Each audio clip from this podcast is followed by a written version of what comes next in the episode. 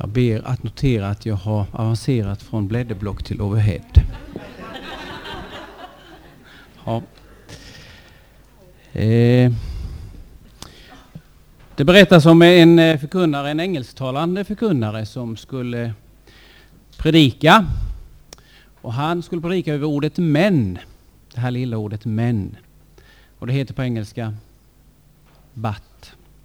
Men så sägs det också att but kan betyda rumpa. Stämmer va? Så han berättade om sina punkter innan han satte igång och predika. Idag ska jag predika om ordet men. Vårt word but. Och så stod han om tre punkterna. Första punkten. Everybody has a butt. Andra punkten. You can see others but not your own. och det tredje. Your own is bigger than others. Ibland kan det bli missuppfattningar och sånt. Och det är ju så här när man förkunnar att ibland funderar man på åh, oh, det glömde jag eller det skulle man ha lagt till eller någon kommer och ställer en fråga så märker man kanske att det är ofullständigt och så. Jag skulle uppmana er att våga komma och säga till eller ställa någon fråga om det är något som känns oklart. Var inte rädda för det. Eh, innan vi går in på dagens tema så skulle jag också bara vilja nämna någonting åt, om texten här som vi hade. Eh, samla er inte skatter på jorden. Vad betyder det egentligen? Jag har själv funderat, det är inte så lätt att vara konkret. Och jag fick den frågan igår när jag kom i samtal med några. Vad, vad, vad menas egentligen med det här? Och jag, jag är, har svårt för att säga något konkret. Men för att antyda någonting så, så är det väldigt få när de slutar livet eller när de ligger på dödsbädden säger så här. Jag ångrar att inte jag såg mer på TV. Tänk om jag hade gjort det. Eller de säger inte så här. Jag, jag, jag ångrar att inte jag jobbade mer. Men många säger, jag ångrar att inte jag tog den tiden jag hade med mina barn. Eller att jag och min kära maka gjorde det och det. Alltså det antyder lite om vad som, som bär vidare, som är viktigt för oss. Och Gerhard George eh, i en av sina böcker, han ger oss rådet att skriva vår dödsruna. Redan nu. Vad vill jag där ska, ska stå där? För då kanske jag får fokus lite på vad jag tycker är viktigt. Men det tror jag också vi behöver hjälp med. Och då tror jag att en del av lösningen ligger i detta i Romarbrevet 8 där det står att inte kan oss skilja från Guds kärlek. Varken nöd eller nakenhet eller fara.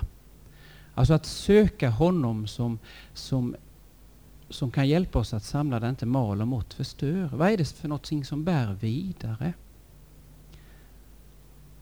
Och det tryggaste är då att söka han som har det i sin hand.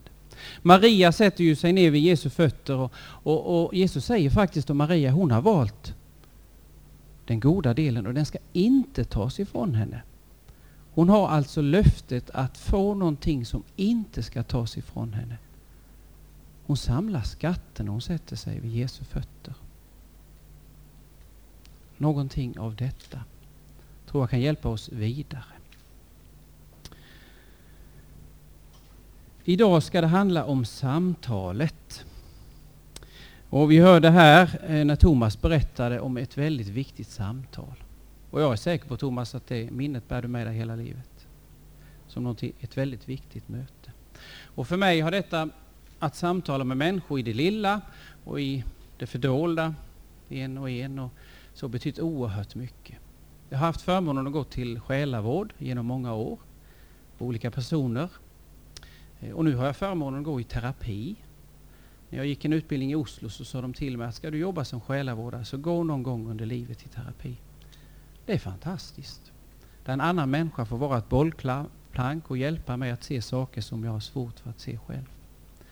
Och det behöver inte vara i terapi utan det kan ju vara människor emellan i det lilla samtalet som kan betyda oerhört mycket vid köksbordet. Och den text vi nu ska ta fram den vill jag gärna se utifrån just det här med samtalet. Och samtalet är också en bild för bönen. Samtalet är också mellan dig och din make eller maka, eller dig och dina barn, eller dig och dina föräldrar. Det kan också vara det kamratsjälavården med en kompis, men det kan också vara själavården med en präst eller samtalet med en terapeut. Och inte minst bönen, ditt hjärtas samtal med vår Herre. Och jag skulle gärna vilja att vi ser just dagens text utifrån det temat. Lukas 24, vers 13 till och med 35, som handlar om Emmausvandrarna.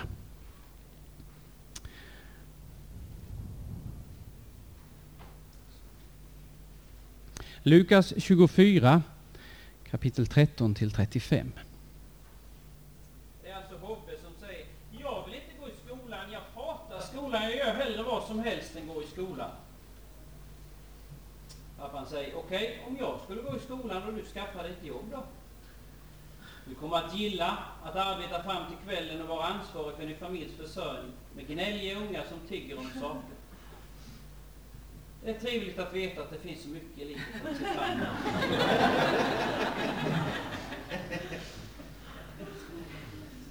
Eller nästa. Så ni vill ha vatten va? Jag har en stor kanna här. Det är jag som bestämmer om ni får vatten eller inte. Jag avgör ert öde. Era liv vilar i mina händer. Utan mig är ni så gott som döda. Utan mig har ni inte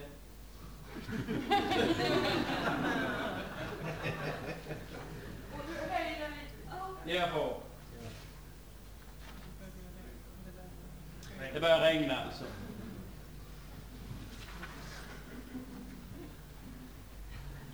Att behöva samtala kan ske utifrån så många olika situationer. Det kan vara just detta att man tycker att livet har inte så mycket att erbjuda. Det finns inte så mycket att se fram emot som Hobbe här. Vi får hoppas han kommer över det. Eller detta att jag, jag, jag är stark, jag, är, jag har klarar av saker och ting. Men sen plötsligt en dag så går det upp för mig att den makt eller den kraft jag hade, det, det var kanske inte så mycket som jag trodde. Livet kan slås i spillror på olika sätt. Då ska vi läsa Lukas 24 från vers 13. Samma dag var två lärjungar på väg till en by som ligger en mil från Jerusalem och som heter Emmaus. De talade med varandra om allt det som hade hänt. Medan de gick där och samtalade och diskuterade kom Jesus själv och slog följe med dem. Men deras ögon var förblindade och de kände inte igen honom. Han frågade, vad är det ni går här och talar med varandra om? De stannade och såg sorgsna ut. Och den ene som heter Klepas svarade, du måste vara den ende som har varit i Jerusalem och inte vet vad som har hänt där under dessa dagar. Vad har hänt? frågade han. De svarade, eh, eh de svarade detta med Jesus från Nasaret, han som var en profet, mäktig i ord och gärning inför Gud och hela folket. Han blev utlämnad av våra överste präster och rådsherrar och de fick honom dömd till döden och korsfäst medan vi hoppades att han var den som skulle befria Israel. Men till allt detta kommer att det är tredje dagen sedan det här hände och nu har några kvinnor bland oss gjort oss uppskakade. De var vid graven tidigt i morse men fann inte hans kropp och då kom de tillbaka och berättade att de i en syn hade sett änglar som sa att han lever. Några av de våra gick ut i graven och de fann att det var så som kvinnorna hade sagt. Honom själv såg de inte.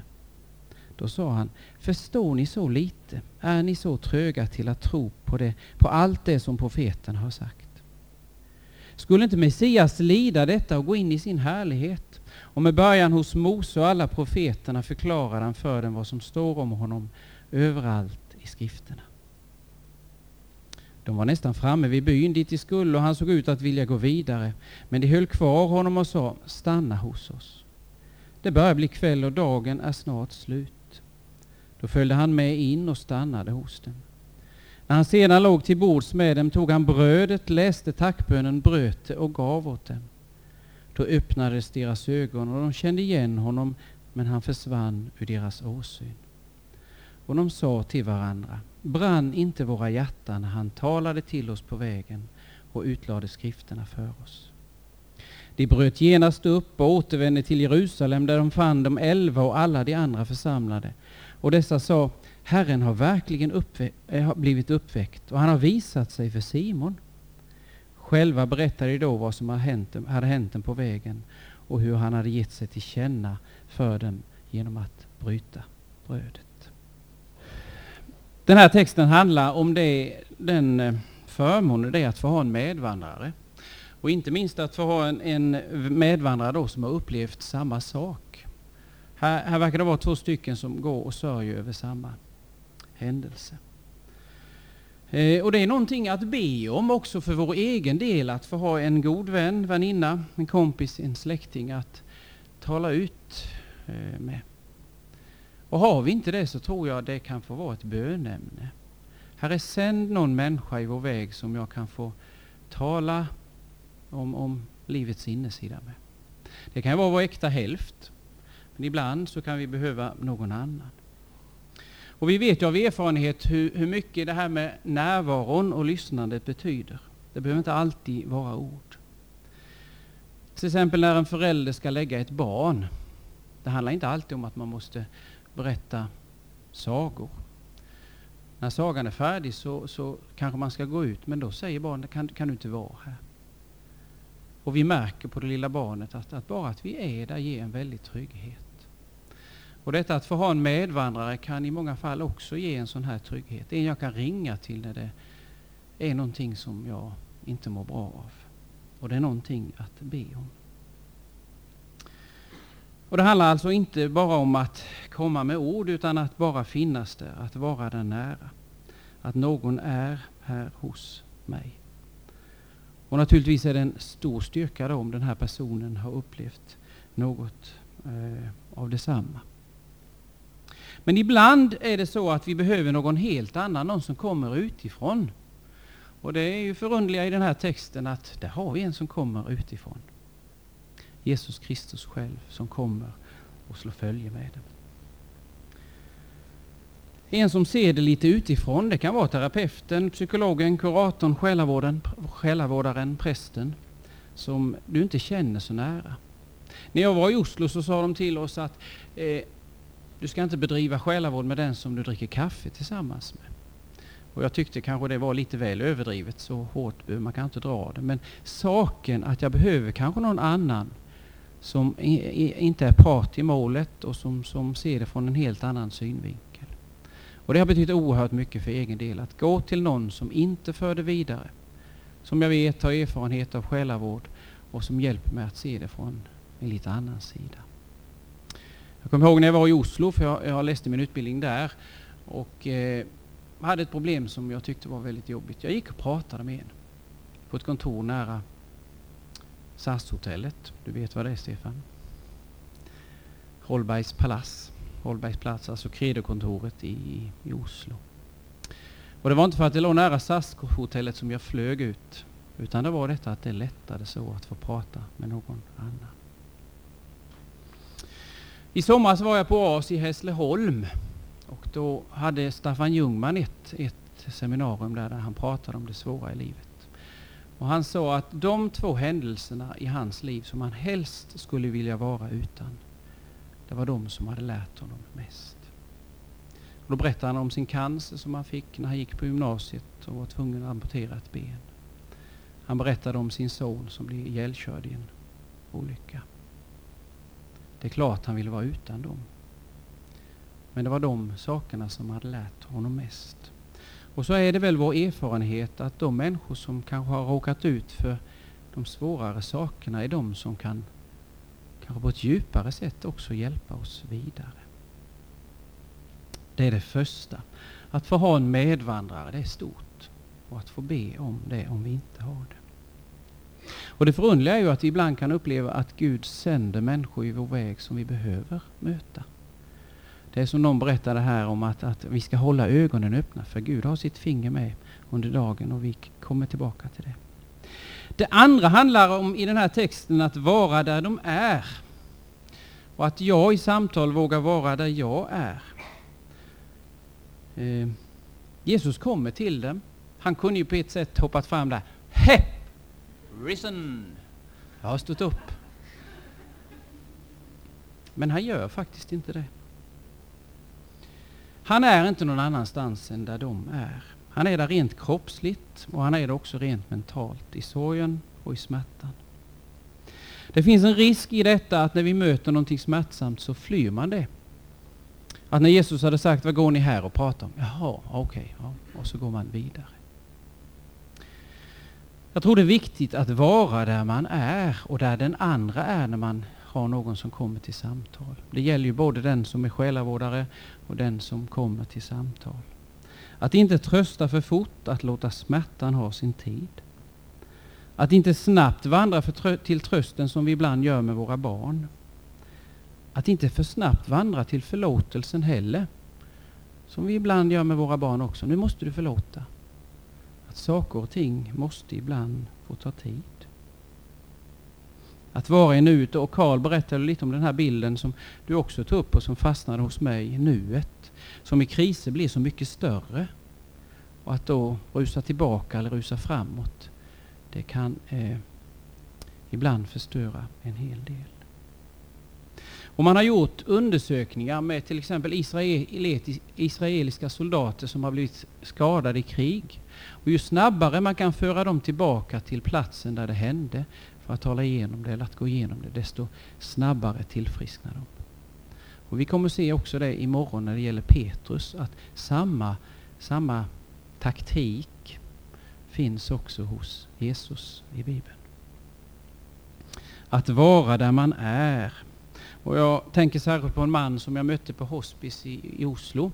Jag hade förmånen att gå en själavårdsutbildning där under tre månader. Och då var det att jag också hade praktiken på hospice där det fanns en dagavdelning där cancerpatienter kom någon dag i veckan och så en dygnsavdelning med 12 platser där de låg sista tiden.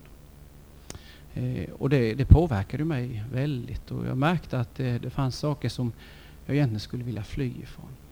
Och det var särskilt en man som hade berättade om att han varit väldigt vital och välutbildad, välformulerad.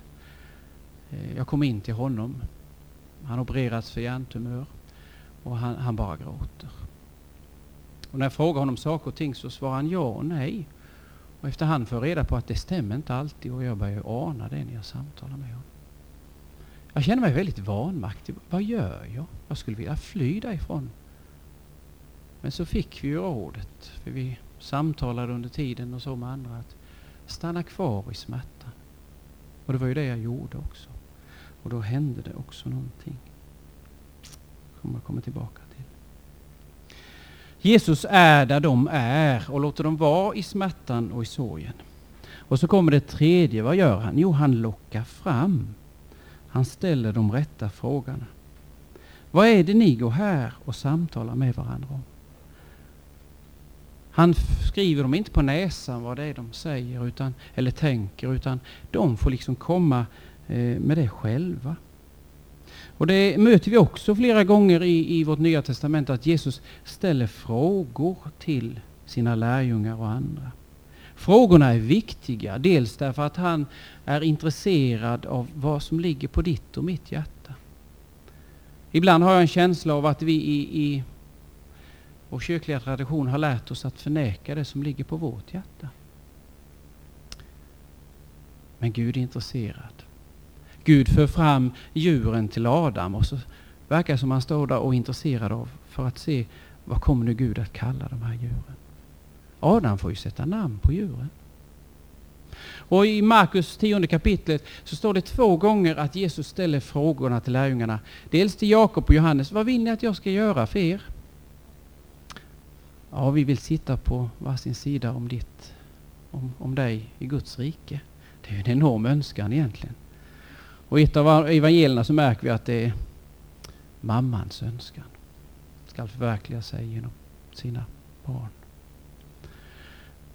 Och det vet vi inte vad Jesus kommer att svara på den frågan. Det får vi reda på en gång, hoppas jag. Den andra som får den här frågan det är ju Bartimaeus. Vad vill du att jag ska göra för dig? Det verkar ju uppenbart, men han ställer ändå frågan. Han ställer frågorna till oss. Vad vill du att jag ska göra för dig? Och tänk efter, det vad är din djupaste önskan? Din djupaste längtan? Det är inte säkert att det är emot Guds vilja, utan att Gud har lagt det i ditt inre. Jag vet, jag ställde den frågan för sex år sedan när jag var här. Fundera igenom den. Frågorna som Jesus ställer är viktiga. Han är intresserad av våra svar, också här. Han lockar fram. Nästa sak handlar om att han lyssnar. Ofta har vi samtal med människor och färdiga en agenda.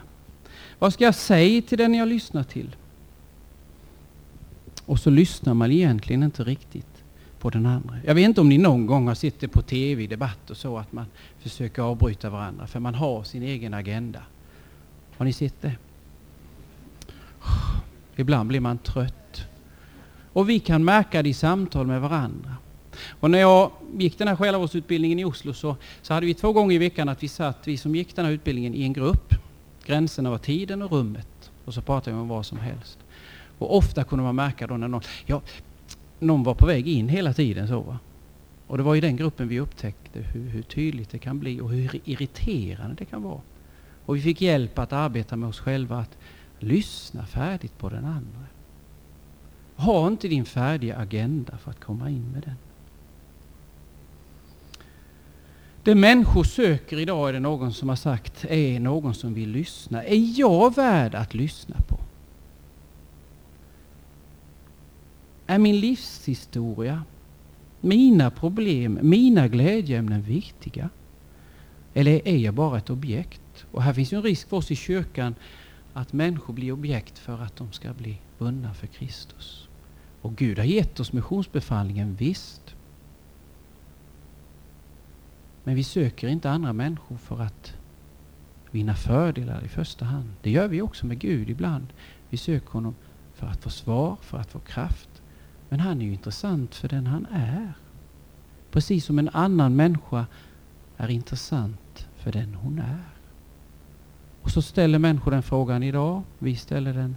Är jag värd att någon vill lyssna på mig? Och då kan en människa märka om det är så. Vi har en dam i vår släkt som, som ställer frågor. Också till mina barn ibland så. Men hon lyssnar aldrig färdigt. När de kommer med sina svar så är de på väg någon annan, hon, då är hon någon annanstans.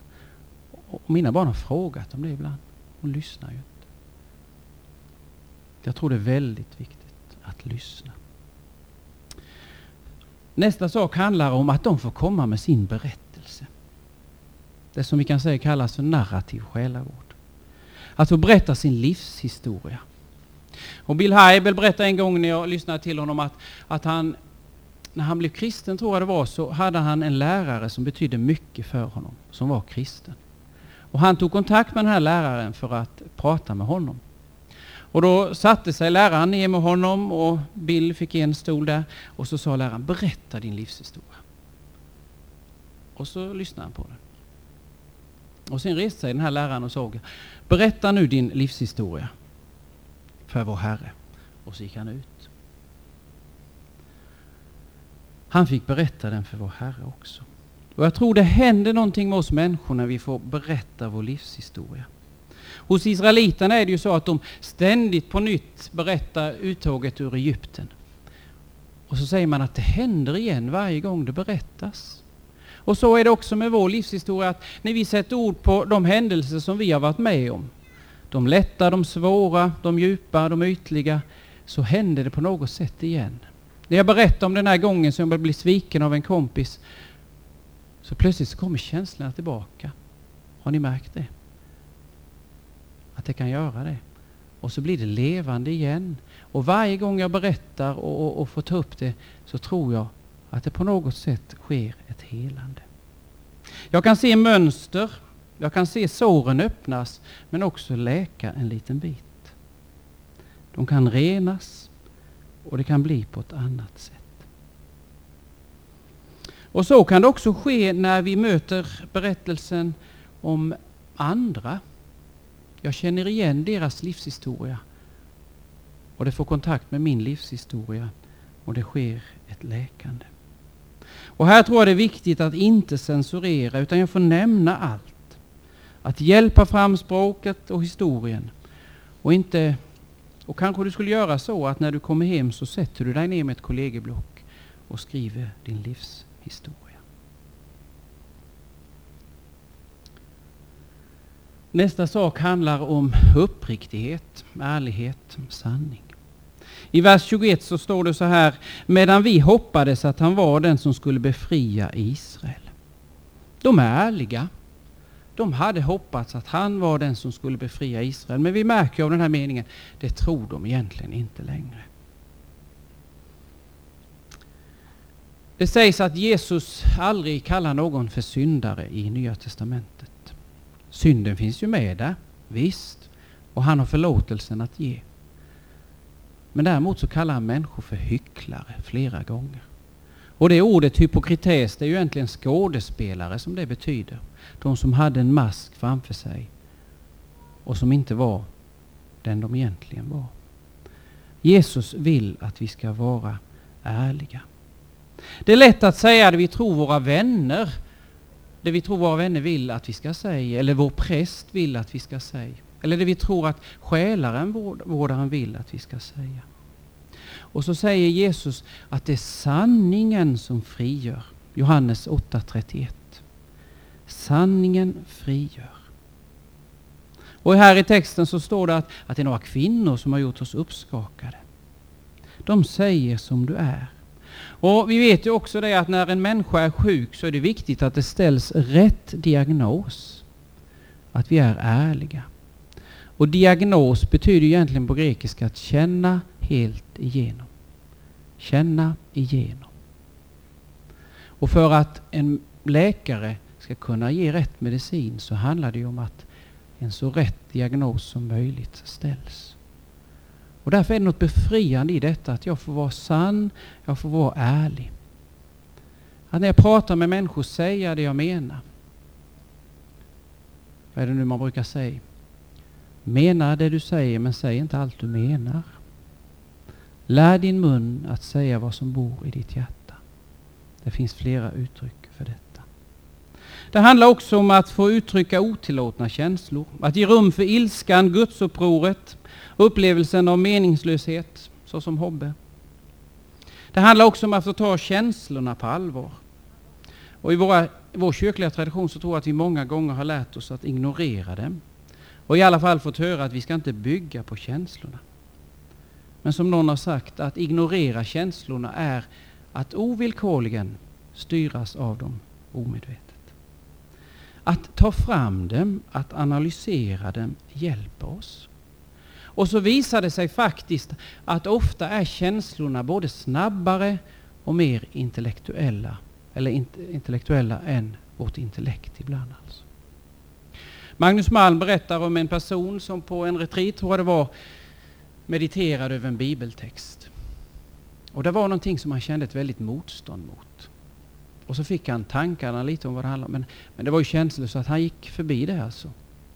Först ett halvår senare, eller ett, ett år, så förstod han med sitt huvud vad det handlade om och fick börja bearbeta det. Det handlar ju inte om att leva ut våra känslor naturligtvis, men vi lyfter upp dem därför att vi ska sätta gränser för oss själva. För att vi inte ska styras av dem omedvetet. När jag får lust att slå någon jag möter på käften, så kan det vara viktigt att tänka efter innan jag gör det. För det kan ju vara att den personen liknar min faster som var så dum mot mig när jag var liten. Och det är ju synd att fel person råkar ut för det. Men lyfter jag upp och tittar på det, jaha, det hände faktiskt då, det är ju därför. Så kan jag bemöta den här människan på ett annat sätt och mitt sår helas lite. Och här kan det också vara en hjälp när det gäller att möta andra människor. Och det handlar om uppriktighet och, och sanning och ärlighet. Att operera med ägda utsagor. Vi kan ta exempel ifrån äktenskapet, alltså när, när vi blir ovänner. Jag vet inte om det har hänt någon av er så. Men då blir man arg på varandra. Säger, du gjorde fel där. Åh, oh, jag blir arg alltså. Och istället säga, alltså när du handlar på det sättet så, så sårar du mig. Jag upplever att det är så och så. Det finns en risk att det låter lite väl terapeutiskt och så, jag vet det, men, men att använda sig av ägda utsagor, det kan inte diskuteras hur jag upplever det. Och då är det inte så lätt att den andra reser agg, eller ragg, vad heter det? Ja. Man kan ta emot det på ett helt annat sätt. Och som någon har sagt, människor i din omgivning har gått av att höra dina ägda utsagor. Det var det en som sa till mig i Oslo. Och jag som är jag är egentligen inte så där frimodig, lite försynt, var det när jag växte upp. Jag behövde höra det, att människor har gott av att höra mina ägda utsagor, hur jag upplever det. Det är inte så lätt att bli trampad på då. Det är lättare då att också få rätta till saker och ting. Det ligger någonting viktigt i det tror jag. Och känslorna kan också vara en hjälp när man sitter i en grupp.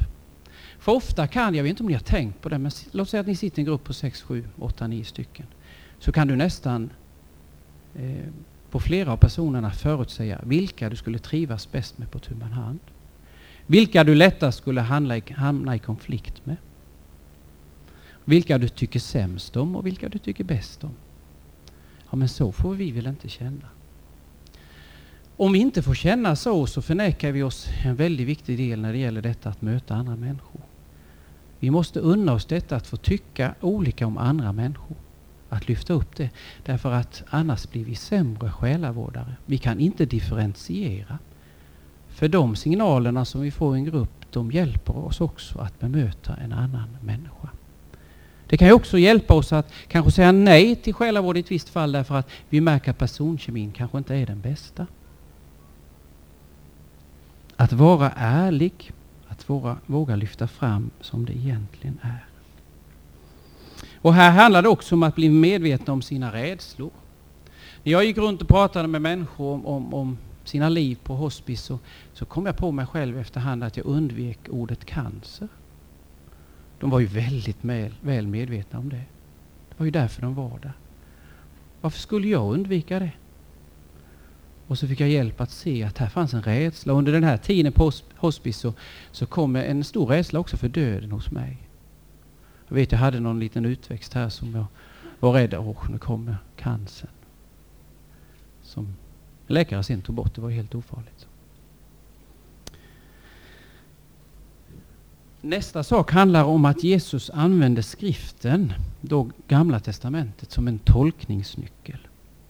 De får en hjälp att förstå sin situation när Jesus har ett fantastiskt bibelstudium eftersom deras hjärtan blir brinnande. Jag skulle gärna vilja varit med på det. Han går igenom Gamla Testamentet och visar på att så här måste det ju vara. Det blir en aha-upplevelse för dem. Och här har vi en av våra stora skatter i skattjakten, vår bibel, som ger oss tolkningsnycklar för våra liv. När det berättas om andra människor så känner vi igen oss. Och när vi får den bibliska historien så hjälper det oss att förstå verkligheten. Alla frågor får vi inte svar på, men jag tror vi har mer svar än vi skulle haft om vi inte hade haft det naturligtvis. Och så blir det också i det här tillfället att, att Jesus använder Bibeln för att öppna ögonen för dem. Och Bibeln kan användas på många sätt. Det är en fantastisk bok. Också när det gäller själavård. Jag ska bara nämna något exempel. Man kan till exempel ta berättelsen om den barmhärtige samarien. Och när någon kommer till samtal eller vi vill göra det med oss själva så mediterar vi kanske en vecka över detta med att, att, eh, att bli slagen. Vi tänker oss in i den slagna mannens situation. Rövarna som tar av kläderna, slår honom, rövar honom. Hur kändes det? Och vilka tillfällen i våra liv har jag blivit slagen, bildligt eller kroppsligt? Och titta igenom vårt liv. Nästa gång så tittar vi på de som gick förbi. Finns det tillfällen i mitt liv där jag har gått förbi? Hur har det känts för den som har blivit förbigången? Och jag har ju själv gått in i detta att bli förbigången när jag mediterar över detta med att vara den slagne. Nästa vecka mediterar vi över han som verkligen stannar till. Som offrar tid, pengar, som tar risker för att hjälpa en annan människa. Andra människor. Har jag gjort det någon gång? Och hur kan jag beväpna mig med det sättet att tänka att jag som kristen också vågar hjälpa andra som är i nöd? Som vågar offra något för en annan människa. Att gå i Jesu efterföljd. Så kan Bibeln på olika sätt hjälpa oss med våra liv att komma vidare. Också kända texter som vi trodde vi kunde så bra. Ja, kroppen behöver också sitt. Har ni varit på morgongympla idag? Hur många har varit? Då gör vi så att vi reser oss upp allihop. Och så tar vi en liten övning. Det kan man göra varje morgon. Det är bra att komma igång så. Då följer ni efter mig. exercises, exercises, see me do my exercises. Det gick ju rätt lätt. Då gör vi det en gång till. Exercises, exercises, see me do my exercises. Lite svårare. Exercises, exercises, see me do my exercises. Exercises, exercises, see me do my exercises. Exercises, exercises, see me do my exercises. Och så tar vi över kursen. Exercises, exercises, see me do my exercises. Exercises, exercises, see me do my exercises. Ja, ni får träna på det. Vi sjunger eh, psalm 217. Eh, vi ändrar ett ord i texten. Vi byter ut i sista raden eh, ordet men till och. Det är en fantastisk psalm. Psalm 217.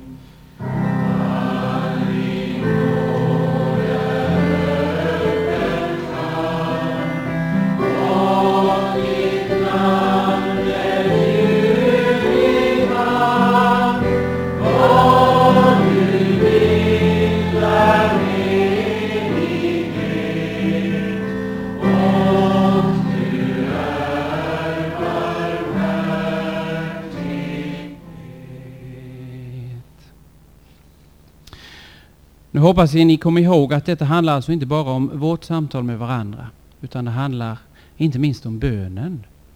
Att få vara uppriktig i vårt förhållande till vår Herre. Också inför honom så censurerar vi böner ibland. Han som ändå vet hur vi har det. Det är som våra barn, ibland kommer vi vet precis vad de har gjort eller så, men de... Ja. Vi får vara ärliga. Och en som vi verkligen kan vara ärlig och uppriktig inför, det är ju Gud. Ja, men han vet ju redan, säger någon. Ja, men vi behöver sätta ord på det. Vi behöver få ut det. Och också när det gäller bönen kan vi använda Bibeln, Saltaren, men också en bibeltext där Jesus möter människor för att på något sätt sätta mig in i den situationen och få uppleva något av detsamma som personerna i texten upplever. Då var vi på nästa punkt här då, inte påträngande. Jesus tränger sig inte på. Han är kärleken. Han ställer sig som om han håller på att gå vidare. Och som det står i gamla översättningen att lärjungarna säger, bli, bli kvar, stanna hos oss. Det är därifrån vi också har den här psalmen, bliv kvar hos mig. Psalm 189. Hur mycket människor måste vi lämna ut? Det måste vara del, deras val. Och ibland kanske vi behöver göra som Jesus, ställa oss så som om vi vill gå vidare. För det är ändå de som måste släppa in oss i våra liv. Nästa handla, sak handlar om backspegeln. Saker och ting blir ofta mycket tydligare i backspegeln. Inte när man kör bil, men i livet. När man ser tillbaka. Ja, så var det ju.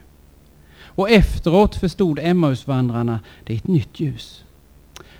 Var inte våra hjärtan brinnande när han gick där och samtalade med oss på vägen? Han hade haft ett fantastiskt bibelstudium med dem. Han öppnade deras ögon och framtiden blev därmed också annorlunda av nuet. Men de såg det egentligen först efteråt. Och så kan det också vara med våra samtal. I efterhand ser vi det hela i ett nytt ljus.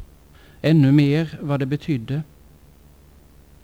Och vi får veta som medvandrare, antingen vi går till samtal eller tar emot samtal, att det kan ta tid. Att tiden också kan ge nya perspektiv. Att samtalet kan ge nya perspektiv. Och det ligger något stort i detta som, som, eh, som jag också har sagt tidigare, att, att, att det finns en övertygelse om, inte minst hos Henri Nouwen, eller hur man nu uttalar honom, och en del andra eh, kyrkliga ledare, och, och också, eh, som säger så här att, att det finns en övertygelse om att Gud sänder de människor vi behöver i vår väg. Så kan också den som sitter till samtal uppleva att de som kommer till samtal var just de människor som, som jag eller han eller hon behövde. Kom till samtal. Kanske inte på samma nivå, kanske gäller ett annat problem men som ändå var näraliggande. Och det, det, kan vi också be Gud om att gode Gud sänd de människor i min väg som jag behöver möta idag och leva i, i detta. Och då har inte minst katolska kyrkan någonting väldigt fint som jag tror vi har mycket att lära av. Eh, och en gång, jag, tänkte, jag fick en bild en gång för mig och det var när jag satt och hade aftonbön med min pojk. Och, och Vet ni vilken som är den första frågan jag ställer till honom i bilden? Ja, vad har du gjort för fel idag? Ja, detta hände inte verkligt nu alltså. Vilken bild blir det av mig som pappa? Att jag letar fel hos min pojk. Är det någon som har hört om detta i kyrklig tradition att, att vi har den bilden av Gud? Att när vi går och lägger oss på kvällen så ska vi i första hand rannsaka oss för att se vad det är för fel vi har gjort.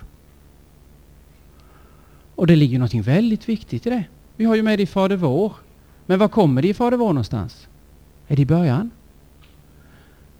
Vi får syn på Gud först. Fader vår som är i himlen. Helgat var det ditt namn. Tillkommer ditt rike. Ske din vilja så som i himmelen såg på jorden. Vårt dagliga bröd giv oss idag.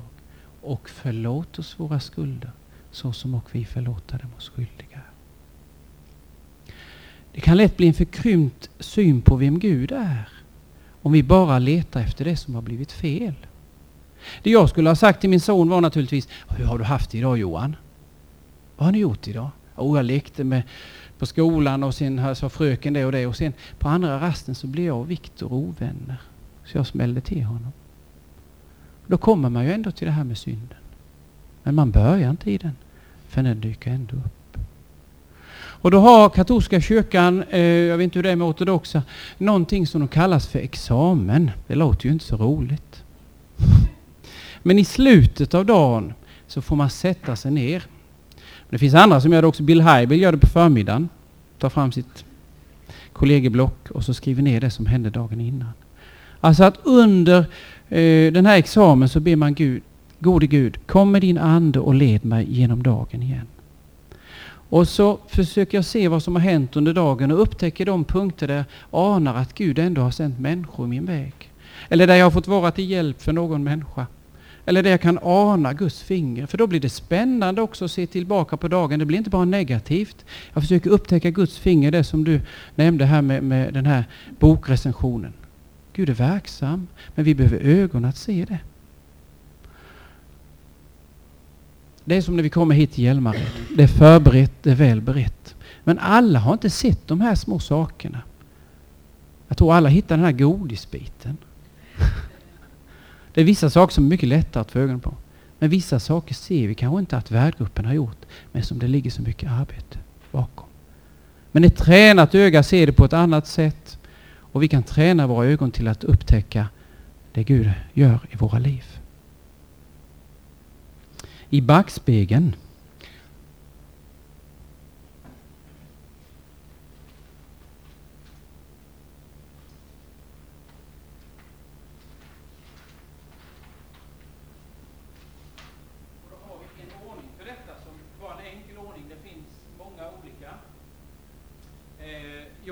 John Ottberg som vi hörde John Ottberg som vi hörde om här har en ordning i Livet jag längtar efter.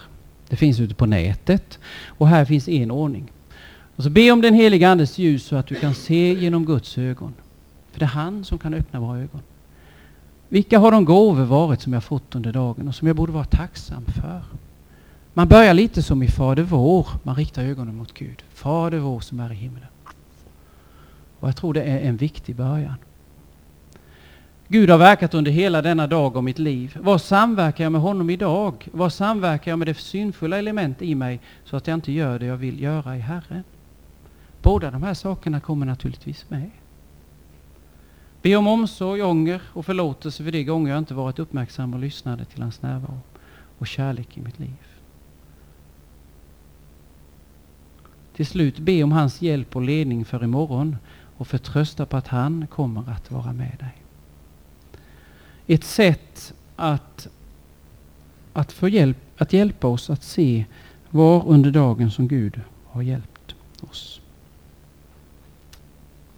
Nästa sak i den här texten handlar också om att lämna. Att lämna. Är det många som har varit på utlandssemester eller varit på semester och det är fantastiskt att komma bort.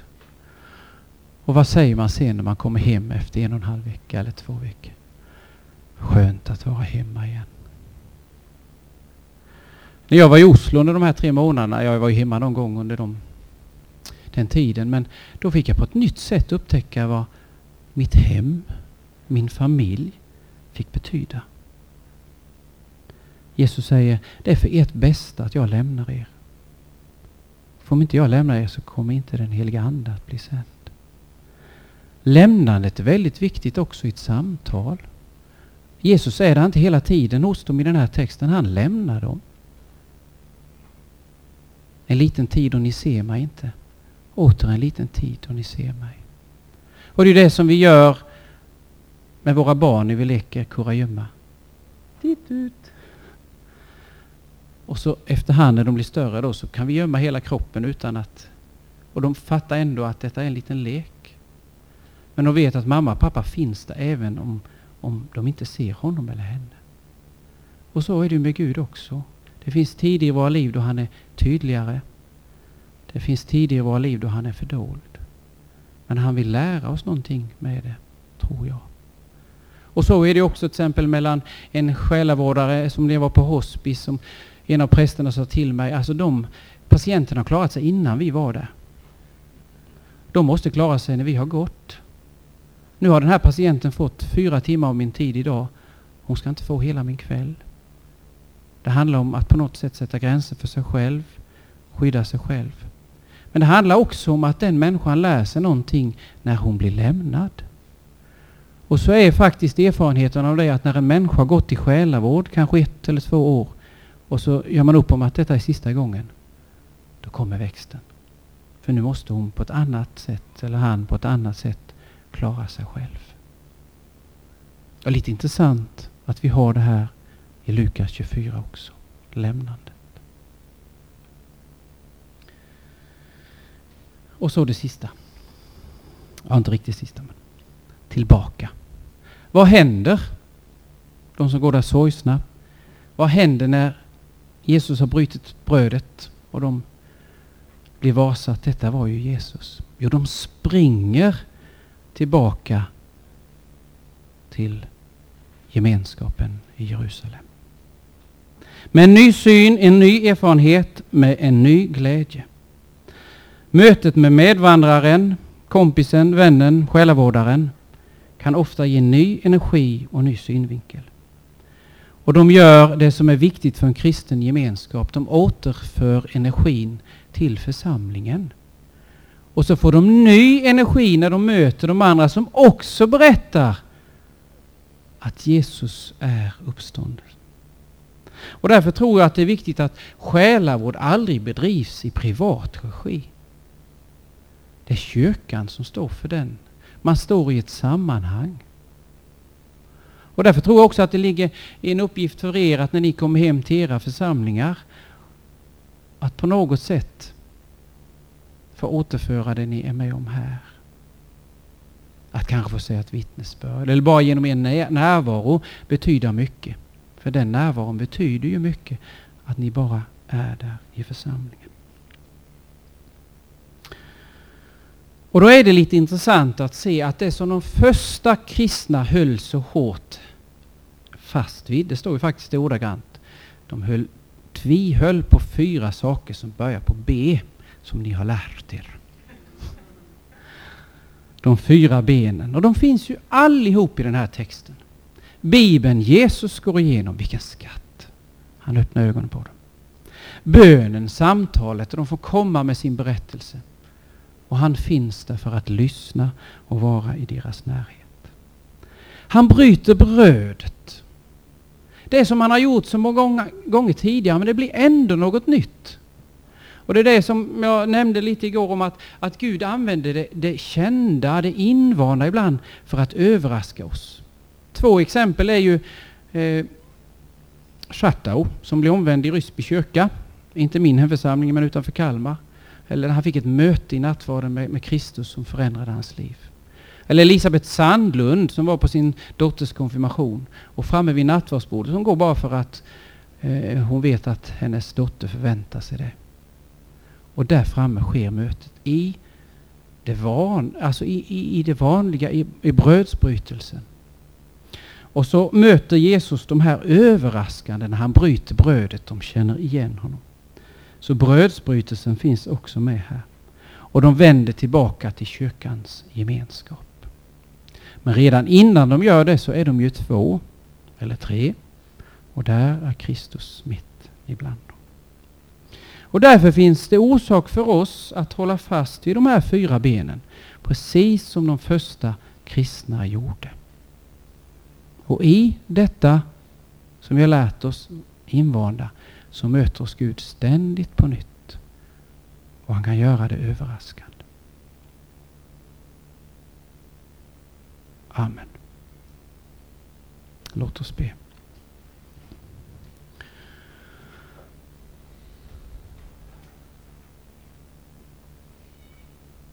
Herre, vi tackar dig för samtalets möjlighet. Vi tackar dig för de samtal vi får föra här på Hjälmared med varandra. Herre, sänd du idag de människor i min, i vår väg, som du ser att vi behöver möta. Och jag ber också om nåden att allt mer få upptäcka ditt finger i vår vardag. Amen. Psalm 48 vilken vän vi har i Jesus.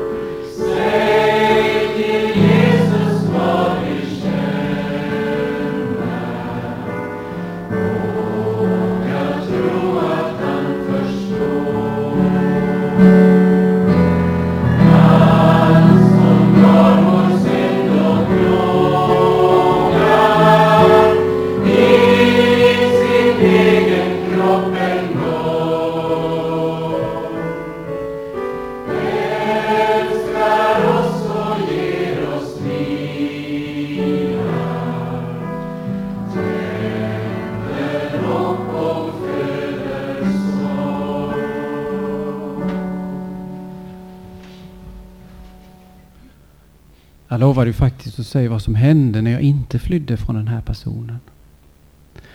Det var väldigt svårt. Andra gången jag kom in så grät han lika mycket och, och det hade ju också med hans operation att göra. Och så, va? Men jag satt där, höll i handen och använde de fasta momenten väldigt mycket. Fader vår, välsignelsen. Det var inte så mycket mer att göra och som han satt där. När jag gick ut så gjorde han så här. När jag inte flydde utan bara var där. Och att få använda de fasta sakerna som vi har lärt oss genom uppväxten, det kan betyda oerhört mycket.